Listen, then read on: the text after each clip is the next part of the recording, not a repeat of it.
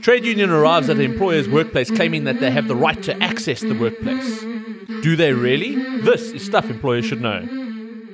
Welcome to Stuff Employers Should Know, proudly brought to you by LabourNet, management's ultimate HR solution. And welcome to Stuff Employers Should Know. I'm Barry Gordon Davis, and over there is Yasser It Ismail, who's still fasting and definitely not fast asleep, keeping his finger on the button that ensures that I sound okay to everybody. Today we are joined by Cobus Le Roux, litigation manager for LabourNet in Pretoria, and we're going to be discussing. I'd really say is quite a hot topic. It's uh, uh, one that gets asked of us quite often, and it happens where registered trade unions are exercising their rights at employers' workplaces, generally where there is a scenario of them arriving at the workplace and wanting to start engaging with an employer. But we see that more often than not, employers are from the get go already have this perceived almost animosity towards them. Uh, them us situation form straight away when they're forgetting that it's organized labor. It's somebody that's acting on a mandate from their employees and they should then start engaging them. But what are the rights? Because there's often a lot of misconceptions about when the union arrives and starts demanding access or demanding uh, information and the like. But we can see that the Labor Relations Act specifically is promoting um, organized labor. Yes, yes, sure, Barry. So, good afternoon to you yes. and your listeners. so, Section 4, it's clearly in the Labor Relations Act, every employee has the right to freedom of association.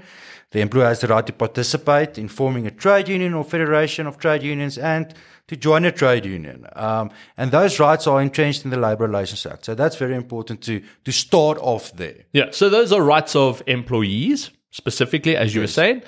Um, and then the recognition by the Labor Relations Act of trade unions and specifically registered trade unions. So yes. w- when it speaks about registered trade unions, what's a registered trade union? Well, a registered trade union is a union registered with the Department of Labor. They have a constitution, um, and obviously they act according to this constitution. Yeah. So um, the it's not just anybody who decides that you know, as we said, no, right can't. to join and form a trade union. So it's only the Act pre- prescribes certain rights to those that are registered, recognised by the Department of Labour, as you were saying. Yes. So um, when it comes to the rights to registered trade unions to to exercise the rights in the workplace, specifically what we refer to as organizational mm. rights, what are these organizational rights that trade unions um, have access to? Well, these rights are in the Labour Relations Act. Obviously, Section 12 is trade union access to the workplace.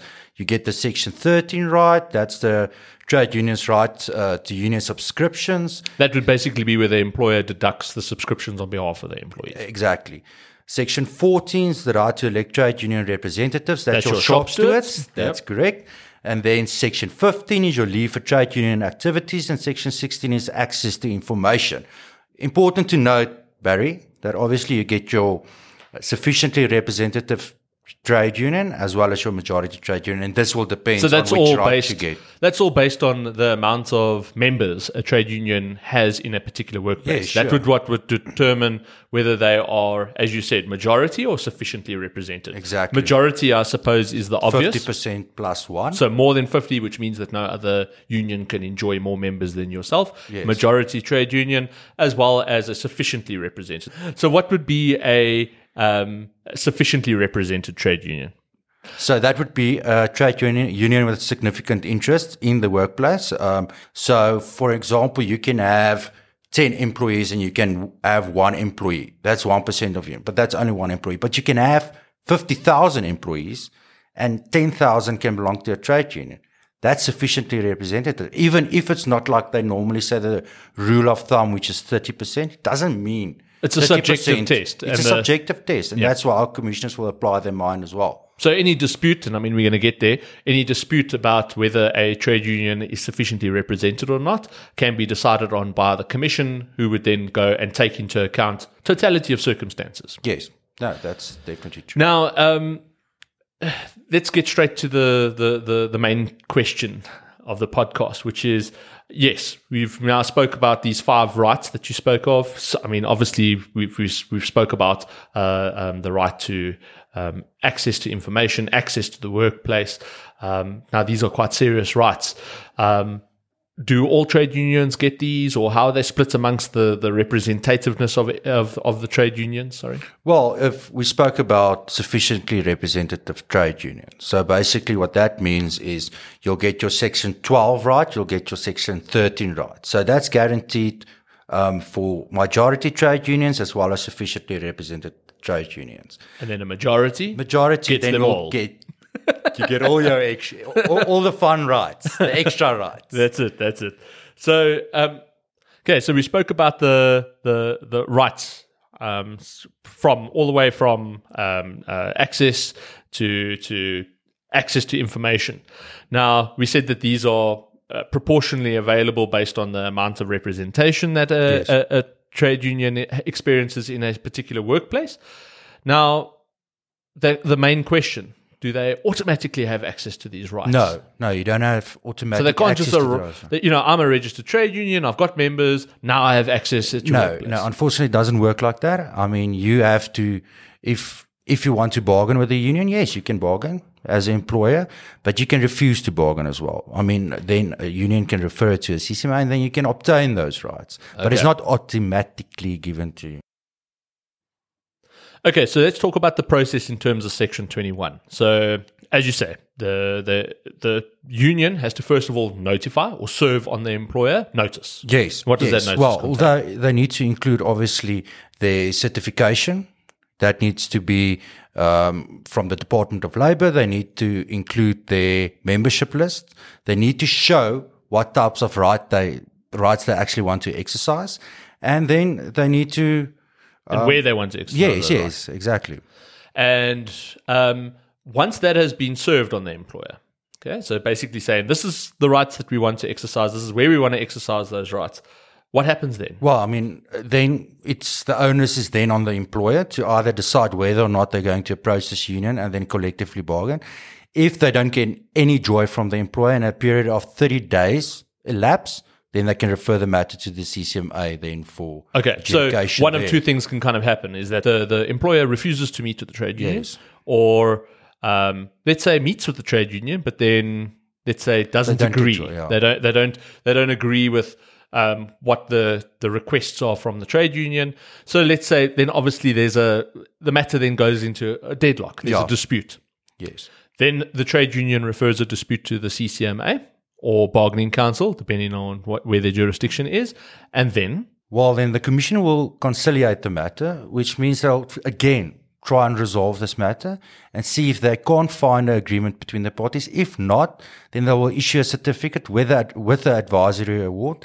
Then the union and now has the union options. has a has an option now. Now this is There's when two. there's, There's two, two options. So instead of like with most disputes where the union uh, would then refer it to arbitration, what's the other option? well, they can have? go on strike as well. And what interesting to note is, is that that's one of the rights disputes that uh, employees one of are entitled to actually go and go on strike about. Yes. But they have to choose one of two. They can't Yes. choose one, not get in their way, and then go in the other route. So let's say, for example, they don't embark on a protected strike. Okay, and just just just to ensure that when they it doesn't mean obviously down tools right there and then they have to follow the same provisions, give the appropriate forty eight hours notice and the like, or depending on who the employer is, how much notice. But let's say, for example, they opt for that arbitration route. So, what um, conditions or considerations does a commissioner take into account in deciding whether they're going to grant the organizational rights to the trade union or not? Yeah, so there's, there's a few factors, Barry. So first, they will look at the membership count. They will look at the history of the union in the workplace. They will also look at uh, what harm it can cause to the employer. They don't want to encourage proliferation in the workplace as well. So what that basically means is, is that they don't want they, they, they want to actually encourage a majority trade unions rather than um, numerous minorities that are going to then cause that proliferation. For of- now. it creates Yeah, an administrative hard play, a hardship for employees. Yeah, for now, I mean that's that's what the act says for now. So. So um, then they will decide to then grant it or not. Okay. So where we went through this process, the Section 21 process, can a minority, and I say that not a sufficiently represented, but uh, or a majority represented trade union, but let's say a trade union that really represents a minority of the workplace, can they go through the same process? They can also refer to the CCMA. They also have those rights. It doesn't mean if you're a minority trade union, you don't have any rights. but they're going to struggle. Yes. They're going to have a difficult time. Like we said, the act at this stage and case law promotes the majority union so approach. and, and and I think what the employers should consider with that is is that again there's that significant interest because you might it might be significant role players within the organization. They might not form the percentage, but we have to ask yourself again if they embark on a protected strike, how long can they go with, or how long can the employer go without their labor? How long can they go without obviously pay in that scenario? So it really depends on what they do and what interest they have in that workplace. Because even if it's a minority, they might affect the production or the operations of that business significantly. That it might get the employer's attention if them as an organized bargaining unit then start Yes. start doing things. Um, you spoke about uh, one of the organizational rights, particularly being the access to information. Um, that's section 16. Now, access to information is obviously quite a serious thing. Um, you know, it, it entitles them to employers' information that the employer wouldn't give up to to any other um, uh, parties. But what don't they have access to? Well, I mean, there's a lot of information that's privileged. So there's a there's, uh, for instance, uh, uh, if there's no permission from from employees to give their personal details, that would be an example, privileged information. And again, um, with most of these things, what happens? Employer will go and say, "Sorry, that's legally privileged." Most of the time, the employer, everything to them is privileged. So Correct. that's not the case. I mean, you you will need this information obviously to be relevant. They can't say they want information that's totally not relevant to the certain meeting, dispute, or uh, let's say, for instance, it's a retrenchment process. Yes. If it's not relevant to the retrenchment process, then the inf- information is not relevant. and that classic age-old request it's always i want the financials Financials. so so let's say for example there is a dispute about the access of information or the employer refuses to give that information yes. what what what does a trade union then do Well, again, they can refer to to the CCMA, and a commissioner will then look at what harm will be caused? To either the employer if the information is disclosed, or to the union if this information is then withheld, and they will then do a balancing test, and they will make a award on that. 100% so the balance of harm test effectively. They want to make sure that one party is not more more prejudiced than the other with regards to that. Um, and and finishing off really understanding that these are rights that they have so nothing can stop a trade union from exercising these rights just like an employer has the right to run its business in a way that it sees fit these rights that are bestowed on organized labor give them these rights so employers generally should not go and try and you know, add barriers at every level to try and stop organized labor because it's the will of their people, right? Yeah, What is Barry, the I mean- approach they should take? It's it's it's going to cause your business much more harm at the end of the day. But obviously, there's certain rules that they need to follow. There's there's we've got our act. They've got their rights. They've got their process to follow. But we need to approach this with caution. So if you're going to refuse to bargain, let's say with a union that's got 50% plus, you're going to have disharmony in the workplace. There's going to be unproductive employees. You're going to have the union there each and every day. You're going to have CCMA matters. So I would encourage to at least listen them out if they have the right paperwork and give them an opportunity. If you start off that re- relationship from the get go and you encourage that relationship, it's going to, to benefit you at the end of the day. And it's something that's going to be in another episode, but employers need to understand the power of a collective agreement. Yeah. And the power of collective agreements and uh, the the enforceability of collective agreements when entered into uh, with with trade unions and the like. So really, I think that the the, the underlying message is, is that employers should rather put more effort into embracing and keeping uh, you know the trade unions, which is effectively the the will of their employees. It's their Yes. man. It's the mandated um, uh, com- combined voice of their employees, and manage that within the rules, understanding their rights, rather than just trying to make it a them and us situation. Because it's not, as you say, the trade union. They shouldn't see it as something separate to their employees. They should see it as a mandated version of their employees that they should use to communicate with their employees.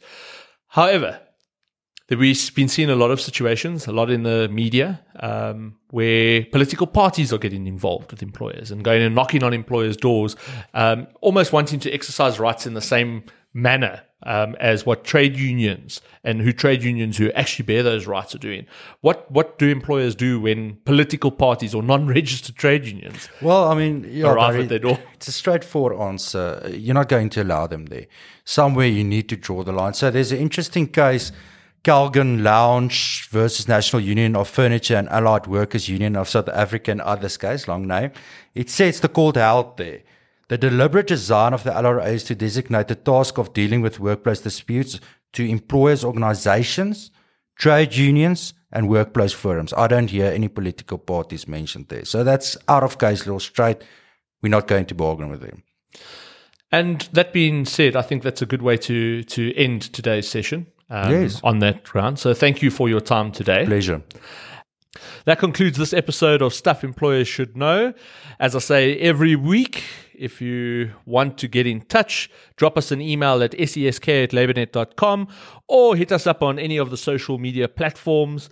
So, from myself and Yas and Cobus, till next episode, please stay safe and cheers. Stuff Employers Should Know was proudly brought to you by LabourNet, management's ultimate HR solution. For more episodes from Stuff Employers Should Know, go to Apple Podcasts, Google Podcasts, or wherever you play your favorite shows. Case law or statutes referenced in the podcast are current at the time of recording.